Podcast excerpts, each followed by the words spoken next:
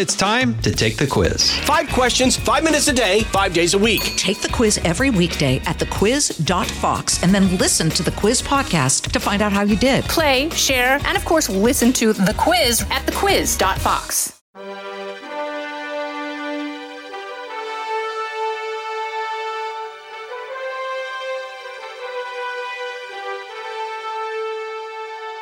Welcome to Lighthouse Faith Podcast, where we are moving forward in truth and love. I'm Lauren Green, Chief Religion Correspondent for Fox News Channel and author of the book Lighthouse Faith. It is election season, um, if you didn't already know that, and the midterms are consuming, well, the lion's share of media attention. It is also probably consuming attention between family members and friends. In fact, there may be people you're not even talking to or are not talking to you because of politics. But if you're a Christian, should politics trump family, relationships, or friendships? Shouldn't Christians be more beholden to the authority of Jesus rather than the political party you support?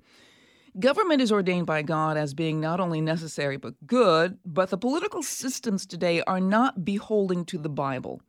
So, what happens when a political platform conflicts with your biblical values? Or what happens when politics become more important than the biblical values and then hence give you reason to cut people off from your life because they offend the political tribe you belong to? Well, it is quite a conundrum and it's growing more and more these days.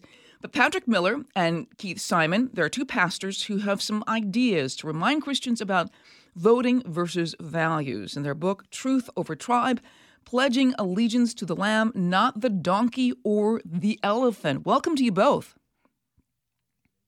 Thanks so much for having us. Yeah. We're excited to talk. Well, Thanks for having us, Lauren. Well, you know, it's really great because um, you really spell it out in the uh, in the in the title of the book. You know, you've got to be it's all animal related, right? The lamb, not the donkey or the elephant. Um, why did you write this book? One one thing we've noticed in our community in the world we live in and also in our church is that people are fracturing that we're all kind of forming these individual tribes and while we are definitely concerned about our whole country, we are mainly concerned about the church. And what we see is churches who are arguing with one another, churches who are shrinking, churches that are moving away from their message about Jesus to take up a political message. And as pastors, we thought we, we've got to do something to speak to the church to help them understand that there is truth in Jesus that is greater than their political tribal affiliations. Yeah, you know, one of the things you write early in the book, which I thought was really, really, really um, powerful, and people should be reminded of this. You said, "What if the goal wasn't to win an argument, but to win a friend?" Um, I feel like we've lost that, don't you? Oh, absolutely. I, I, think anybody who's listening to this has uh, been in an error that way. I have won a lot of arguments and lost a lot of friends as a result. But you do it enough and you begin to realize that that's not the life anybody wants to live. It's not the kind of community anybody wants to be a part of. You want to be in a community, in a church where everyone loves each other. They they care about each other. Back during the pandemic, we had this uh, kind of crazy idea. This is right when the, the, coronavirus hit for the very first time. There was a local bakery, and they basically hired almost entirely people with uh, mental disabilities. And and because of the pandemic, they were going to have to close down the mm. entire bakery. And so we thought this is terrible. We want to make sure that they stay in business. So we concocted this kind of harebrained plan. We were going to buy so many cinnamon rolls from them that they would stay in business. And we would send those cinnamon rolls off to local schools because at the time, teachers were trying to figure out how do I teach on Zoom? I've never done this before. Mm. And we thought it's just a way to support them and care for them. And at first it went great. You know, people are posting on social media, thanks so much for the cinnamon rolls. This is awesome. Until yeah. it was until it was sent to one particular school. Keith, you can say what happened next. Well, we got an email back from that school saying that they couldn't accept our cinnamon rolls. we were like, hang on a second. You can't accept a cinnamon roll? Were they were I mean, they from the wrong party or did it were this were they Republican cinnamon rolls or Democratic cinnamon well, rolls no. or what they were were they were Christian cinnamon rolls. Our church mm. had uh, kind of taken a stand publicly about sex and gender, and there was someone in the school who didn't like what our church stood for, and so they said they didn't want our cinnamon rolls. And okay well that makes us want to reach out to you like we don't run away from that we we walk toward it we wanted to see if we could build a friendship here and i sat down with the principal who was just trying his best to represent his faculty and staff and what we decided together is that we can disagree on things but still work for the common good that we don't have to agree on everything in order to work for the best of schools and our community parents families and, and i think that's the world we want to live in isn't it? A world in which people can have different viewpoints Right, and we can right. discuss those. They're important, but but we can still work together. But what? Yeah, that, that's the whole I think. It's like it used to be. I mean, let's just take Christians. You know, the issue of evolution versus creationism, all that stuff. And it used to be that you could kind of agree to disagree. You know, we both believe in God and agree to disagree. Um, I'm just saying that as an example of we can agree to disagree, and but we're still friends and we'll still be okay. And I still love you, and you still love me. That's not the case today. There, where does tribalism come from? Like, where uh, does this come? This thing that's inside of us. Where does that come from? I think it comes from a number of places. And tribalism is nothing new. Y- You know, we could have written this book back during the Civil War. we could have written it during early elections. There are these hilarious, well, they're not hilarious at the time, but now they're hilarious campaign ads uh, when uh, Adams and Jefferson were going against each other for the presidential election. And they called each other awful names. They said terrible things. You know, uh, Adams said about Jefferson's followers, if this guy wins, there's going to be prostitutes everywhere. No one will believe in God. Wow. And the same thing the other way around that Adams wanted to get us into a war with France. And so it was this funny uh, time where you could go back to the early 1800s, late 1700s, and you see the exact same kind of tribalism then. So on one level, tribalism and polarization is nothing new. Right. And yet, I do think there are some new things that are happening today that are making tribalism much worse. We're seeing all of a sudden the the decline of truth, the, the notion that there is Mhm. such a thing as capital T truth. Social capital, social trust is at an absolute all-time low. Social media has created all kinds of polarization. A great example of this is a friend of ours who went to a family reunion. I, I you don't go to the family reunions, do you? Keith? No, no, I, I think you find yourself at a family reunion. You you've made a wrong turn. well, our, our friends, our friends, a saint because it wasn't even her family; it was it was her spouse's family. She went to the reunion. This family has been meeting for 37 years with over 100 people, so they must really love each other. And it, at 2016, y- you can guess what happened. Oh dear. Uh, a few a few people drank too many Busch Lights and then after that someone started shouting about who they were going to vote for and this became a debate the problem is at a normal family reunion everyone leaves and forgets about it but thanks to facebook the conversation gets to keep going Oh. they moved to Forever. the family group on facebook forever and they start saying awful things to each other so bad that they are disinvited from each other's weddings. Uh, one one young man ended up dying, and people boycotted his funeral. Oh and my his goodness. protest their political views. Right. And now this wouldn't have happened without the opportunity of social media to continue the argument, to continue the fight. And I think that's what happens is, is most of what we know about the other party, you know, the person who votes for the donkey or the elephant or whatever it is, Mhm. we get most of that online. We Yeah. get most of that from media. And increasingly, we don't actually even know people well who have the opposing view. And as a result, we can assume the worst things that we hear about them on the internet. I mean, I, we want to blame social media and big tech, but honestly, I'm wondering about, and I work for the company, um, I work the 24 hour news cycle. I mean, how much does Mm-hmm. that? Because I mean, if you watch another news organization, you watch MSNBC or CNN, um, you know, you really do get a different view on the world, and they vilify anything that comes out of Fox. Um, you know, and I, I would, and they would say the same thing about us uh, that you know Fox vilifies anything that's liberal or you know, and everybody's touting this truth, but it's not truth; it's tribalism. I mean, is that what I'm hearing? Well, one thing I think that the 24 hour cable news cycle does, uh, Charles Dickens has a novel, Bleak House, and he has a character in it, Miss Jellyby. And Miss Jellyby, she lives in England, but she really cares about orphans in Africa. And so the story is that she's constantly sending money over there. She's constantly concerned for them. She's constantly writing letters. But the irony of it is that she has her own kids at home who she is neglecting terribly. Wow. she doesn't even seem to know about their existence. And I think that's what the 24 hour news cycle can do to us. It puts our focus on the horse race in Washington, and we begin to neglect what's happening in our own local communities, which to my mind is actually the heart of true conservatism. It's caring about what's happening in my family, in my schools, and my local municipality. That's where I should spend the vast majority of my energy. But if I've if I've telescoped all of my energy and I'm paying attention to what's happening in DC, oftentimes those are exactly the people who can't stay focused on what's happening right where they're at, where their boots are on the ground. Yeah, but I know And then you. Lauren, Okay, go ahead. Go ahead. Oh. Well, I was going to say that that you mentioned how each network kind of castigates the viewers of the other one, and it makes us all realize that we live in these media bubbles where we not only uh, live around people who think like us, but we also take in the same news of people who kind of think a lot like us, and it's easy to demonize people that you don't know. And, and the story I think of in the Bible is just when the uh, disciples were are with Jesus and they're heading to Jerusalem and they go to the Samaritan village and they ask if they should call down fire on the Samaritan village because they won't let them stay there overnight. And so imagine asking Jesus, the Prince of Peace, if you should napalm this entire village. I mean, they just, James and John, they just don't get it, I don't think.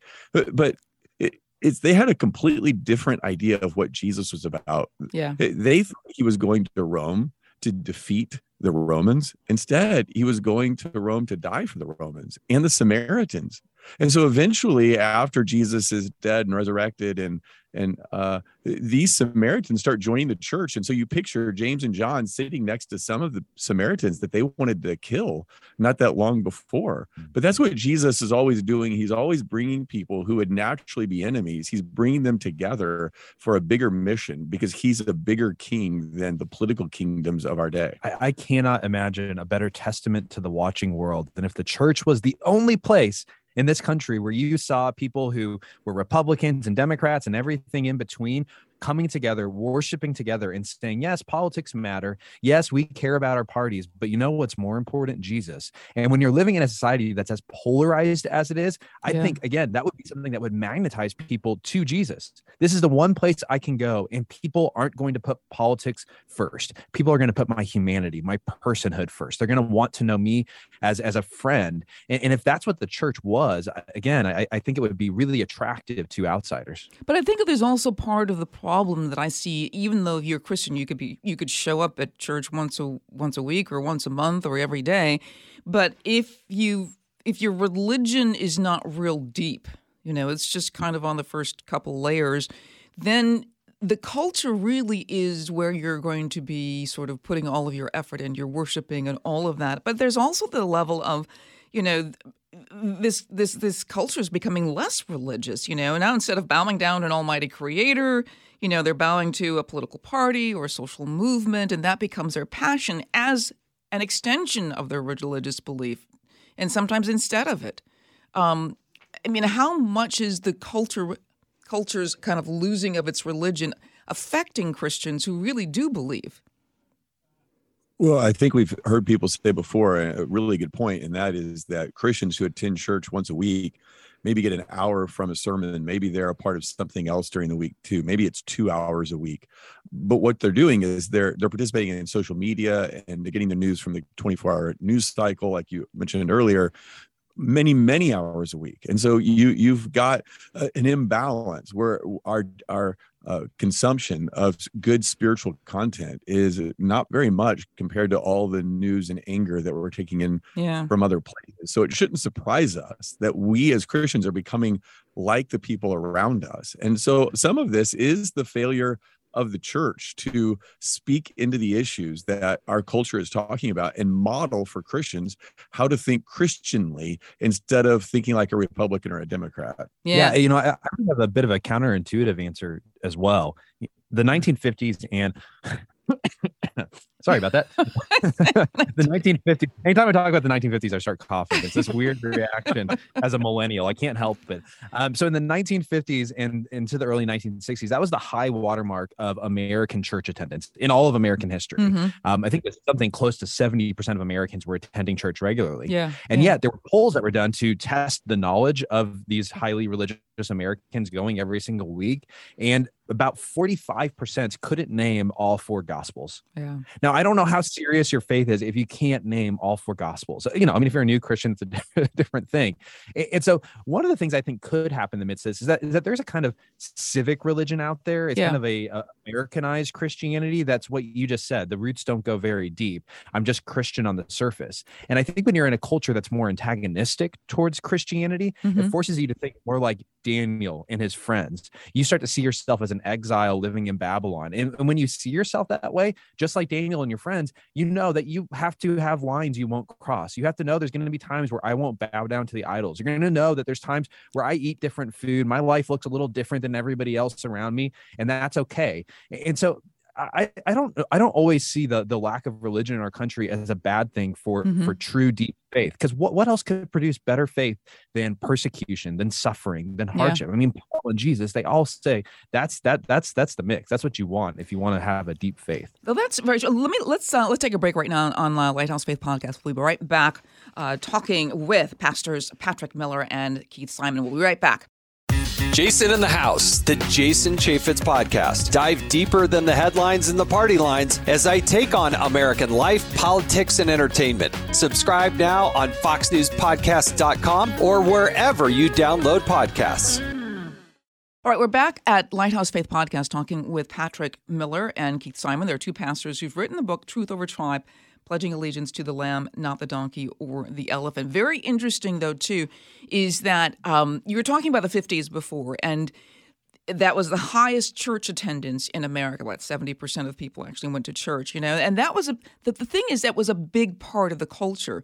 People might not have read their Bible very much. I mean, the only connection they would have had would would be on Sunday when they cracked open the Bible, you know, for the for the you know pastors or the minister's sermon or something like that, and read you know like two or three verses or something. What you were saying was right that you know most people couldn't name the four gospels, but they were at church and they were and the culture at large believed in the church values, right? Right? Hmm. I mean, I think that, yes. that I mean, you know, and that's the that's what we're seeing now. We've got people who are much more faithful in America, but the culture has continued to go in a sort of secular vein of, you know, it's me, me, me, me, me kind of thing. Um, and um, Yeah. and and the, very very interesting because there was a, the, the, the sermon yesterday at church. The the minister actually talked about abortion um, and linked it to God's word in the Old Testament in the story of Noah, where God says, um, you know, by shedding man's blood, by man's, man's blood, you'll be shed, uh, you'll die, whatever, something like that. I, I should have pulled the, the this verse actually right now, but he actually used it to talk about, um, well, the, the the environment, but also abortion.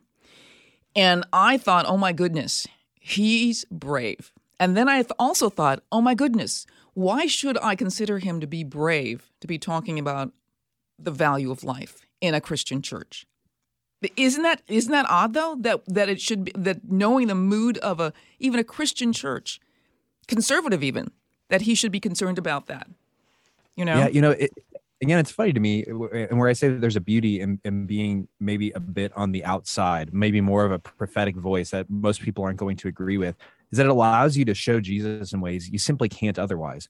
One story that comes to mind for me was we were partnered with a local, very liberal, very progressive uh, film festival, and and we helped support. They, they had a nonprofit uh, event that was a part of the thing, and they would support good causes. And we thought, okay, this is a good way for us to to try to build bridges with people who think differently than us. And it created this multi-year long partnership that eventually spun up into this thing where we were going around to evangelical churches uh, and showing progressive films, but creating conversations between evangelicals and progressives Mhm. and their communities. And as this thing is spinning up, I mean, a week after we're in New York showing a film uh, at a church there, uh, Keith preaches an infamous sermon, which he's already mentioned. And in that sermon, he he talked about uh, Genesis one, where God says He created them male and female, and He said, "Look, there are only two immutable genders." Now, He encouraged people: we need to love our transgender neighbor. That doesn't mean we don't love them, but Right. we also need to hold to the biblical truth.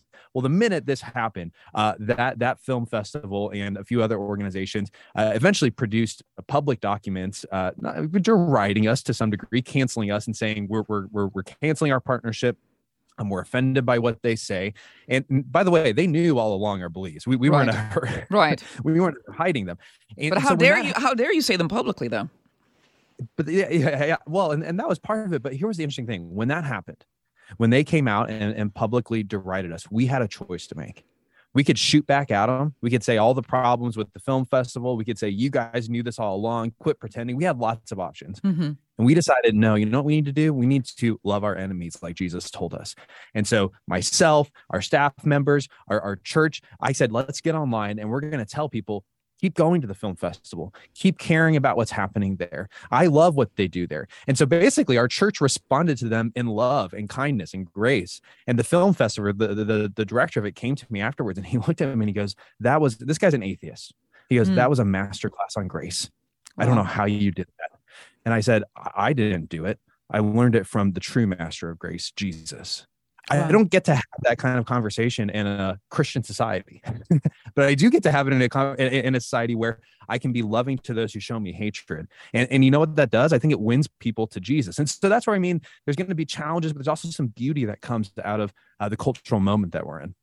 You know, we're talking about, I mean, obviously the election um, is coming up. And one of the things that a lot of Christians I've heard say is, that, you know, neither party is where I belong. You know, both of them have problems. But the two party system is what we've got. So what's really the alternative um, for, you know, to voting, um, to voting your values or voting what you believe in? I mean, do you hold your nose and just, you know, click a lever? Um, what's, what's the alternative? I think some people could hear our book and think that we're telling people they shouldn't be involved in politics. They shouldn't vote. They shouldn't Mhm. run for office or maybe make a financial contribution to a candidate. That's not true at all. We think that Christians should be politically educated and educated in their government and what's happening, starting at the local level, but then building up to the national level. And we think it's important for Christians to take their values into the voting booth. Everybody takes their values into the voting booth. So why shouldn't Christians do so as well?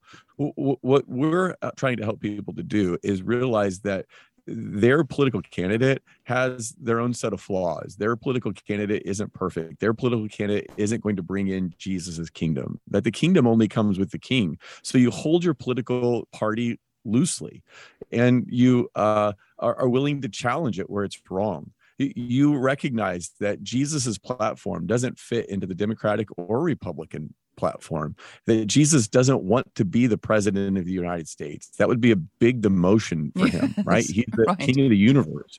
He doesn't want a four-year term in the in the Oval Office. He rules over all things. So what we're trying to do is say say to to Christians, have your loyalty first to Jesus, be willing to speak the truth. Sometimes that will align very well with a political party and sometimes it'll be out of step with a, with your party that you particularly identify with. And and that's okay. What you don't want to do is be so in the bed with your party that you no longer can can can say hard things that challenge it that you just kind of get absorbed in it and find yourself defending positions defending people that aren't christian at all. That's what Mhm. compromises the witness of the church because then people outside start looking at christians and saying do you even believe what you're saying? Because you've given your loyalty to uh, this president or that candidate and and you're compromising your faith in order to win a, a political election it, it's for sure not worth it Well, how do you how do you stop the tribalism within a church? It's um, because there are obviously you've got problems within the families, but let's start with the church. How do you stop the tribalism, the political tribalism within a church? The first place I would start is actually with the gospel. Uh, because I think that the gospel is fundamentally an anti tribal message. If we all agree that before the cross, we are all sinners, we have all fallen short of the glory of God, it doesn't matter how I live my life, you and me are the same before the cross. We've, we've all fallen short. That gets rid of our tribal differences. It doesn't matter if you're uh, a Democrat or you're a Republican, we are exactly the same at the foot of the cross. And on the flip side, the promise is the same for us that we would be resurrected into glory. And so it can be uncomfortable for someone who's maybe on the far right to realize that he might meet some socialists in heaven. And of course, the other way around, because at the end of the day, those things aren't what matters most to Jesus. And so that's where I would begin is just saying, remember the gospel. We are the same before the cross, we are the same in the resurrection. And when you realize that, it takes down the dividing walls. Yeah, Jesus has a tribe. It's just an unusual tribe. It's a tribe in which everybody is welcomed in, and which the people inside the tribe are supposed to give their life for people outside the tribe. And so that turns the whole idea of tribalism, which is usually about us versus them and building walls, completely upside down, inside out. So I want to be on Jesus's tribe where everybody who wants to come can come, no matter your race, no matter your economic, no matter your, your condition, no matter your gender, wh- whatever it is. Everybody is welcome to come and be a part of Jesus' tribe. And he teaches us to love others, even those, maybe even especially those outside of our tribe. Yeah, Jesus crossed tribal bra- Jesus crossed tribal boundaries and, and pressing one step further. I think what it looks like in the church is we have to show kindness, we have to listen, we have Mhm. to admit when we're wrong, and maybe above all, we have to show radical generosity. It is amazing to me how generosity brings people together inside church and interesting also brings people from outside the church in. One way we've done that is every year around Christmas and Easter, we try to do some big giving campaigns to bless our community. And a few years ago, we had this kind of wild idea to partner with what was actually a secular organization, RIP Medical Debt. And what they do is they buy medical debt for pennies on the dollar. So for one penny, you can buy a dollar of medical debt from a bank. And now they're uh-huh. buying medical debt from people who make under two times the poverty lines. These are people who will probably never, ever, ever pay back their medical debt. And why this matters is if, if you have a huge medical bill, those creditors are coming after you. It can be hard to get a job. It can be hard to get housing. It can be incredibly embarrassing. And so we thought, what if our church was able to pay off all of the medical debt of those kinds of people in our community? And so at Easter, we did this big campaign. We're like, hey, let's do it. We're going to pay off the debt in our city.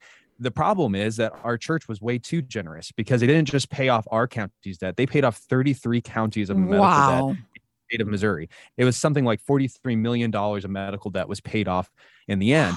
Now, what do you think that does? That brought everybody in the church together because we all gave together and we all got to be a part of this amazing thing of sending out letters to people and saying, Jesus canceled our debt and now we've canceled your medical debt. And it brought people into the community who said, I didn't deserve this. Why did you guys pay it off? And we go, Well, we didn't deserve it either when Jesus paid off our debt. So I think generosity is one tremendous way to bring people both outside and inside together because who doesn't want to get around doing something good? Wow. I've got one story though for you. I mean, one or two about a personal level um, that happened to a, a dear friend of mine. Um, and he had a friend of he 25 years since he's known since I don't know high school or whatever. They've been real great friends. And friend emailed him and just said, "Because you support so and so, I can no longer be your friend." I mean, it devastated him.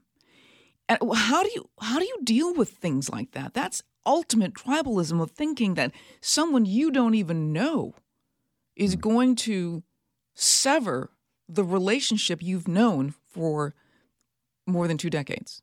How do you deal with that? Well, obviously, there's a lot of hurt there because you thought that you had a friend, and it turned out that a political party became more important than a friendship.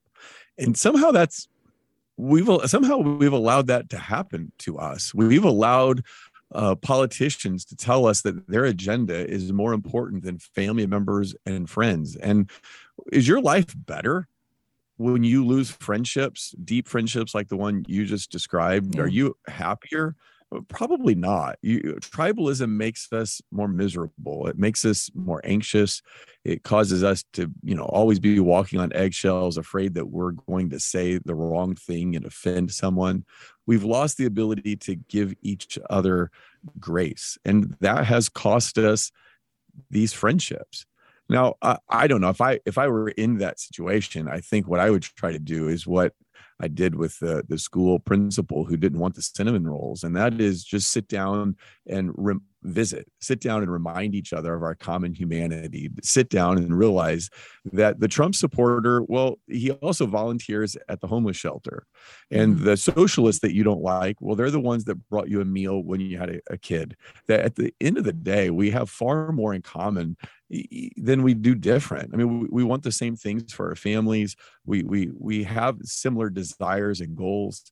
And so I think when you remind each other of your common humanity, which happens best face to face in relationship, then you can kind of start put other things in their proper place. Politics is important. It's just not of ultimate importance. It's not worth the loyalty and and and the energy that we give it. Absolutely. And, you know, if that person refuses to have the conversation, I think we pray. You know, you can't be someone's Holy Spirit. That's what the Holy Spirit has to do. And so you pray that their heart and mind would be changed. You show kindness in response. You don't show uh, animosity and, and anger in response. And and again, I, I, think there's high odds if you are a highly tribal person. Not, I'm not saying that's the case for your friend, but I, I think the more tribal you are, the odds that these kinds of situations end up coming your way probably increase. And here's why I say that: when I think about friendships, I often think about them in three categories: uh, acquaintances, allies, and confidants. And acquaintances are people you know you just kind of know informally. Allies are people who you work with, you share a cause with one another, right? But there's not a ton of depth. And confidants are those rare few friends that you have a ton of depth. You, you know each other's families, you know each other's lives. And sometimes we mistake allies for confidants, especially for tribal, because we're always looking for someone to be in my tribe, to be my ally. But if your entire friendship is based on allyship, that we're on the same tribe, we're on the same team, well, the minute either of you begins to change or go a different direction, it can create divides that are almost impossible to get to, to get across because you didn't have that deeper layer of friendship. Now, again, I'm not saying in that person's particular case that's what happened. A 25 year mm-hmm. friendship sounds pretty serious, but I would also say that to people who are experiencing it, maybe in shorter term friendships, that maybe part of it actually has to do with your own tribalism. Yeah. Um, you know, this is a very powerful book. And I want to remind people the book is called Truth Over Tribe Pledging Allegiance to the Lamb, Not the Donkey or the Elephant. Patrick Miller and Keith Simon, thank you so much for being on Lighthouse Faith Podcast. It's really been really, really healing, I think, for hopefully for me and for a lot of people. Now, thank you so much for having us. It's fantastic talking, and we'll be praying for your audience that maybe they all find a way to uh, reduce tribalism where they're at. Thank Thanks, you. Lauren. Thank you so much. And thank you all for listening to the Lighthouse Faith Podcast. I'm Lauren Green. Have a blessed day. Pull up a chair and join me, Rachel Campos Duffy. And me, former U.S. Congressman Sean Duffy, as we share our perspective on the discussions happening at kitchen tables across America. Download from the kitchen table the Duffys at FoxNewsPodcasts.com or wherever you download podcasts. Listen to the show ad free on Fox News Podcast Plus, on Apple Podcast, Amazon Music with your Prime membership, or subscribe wherever you get your podcasts.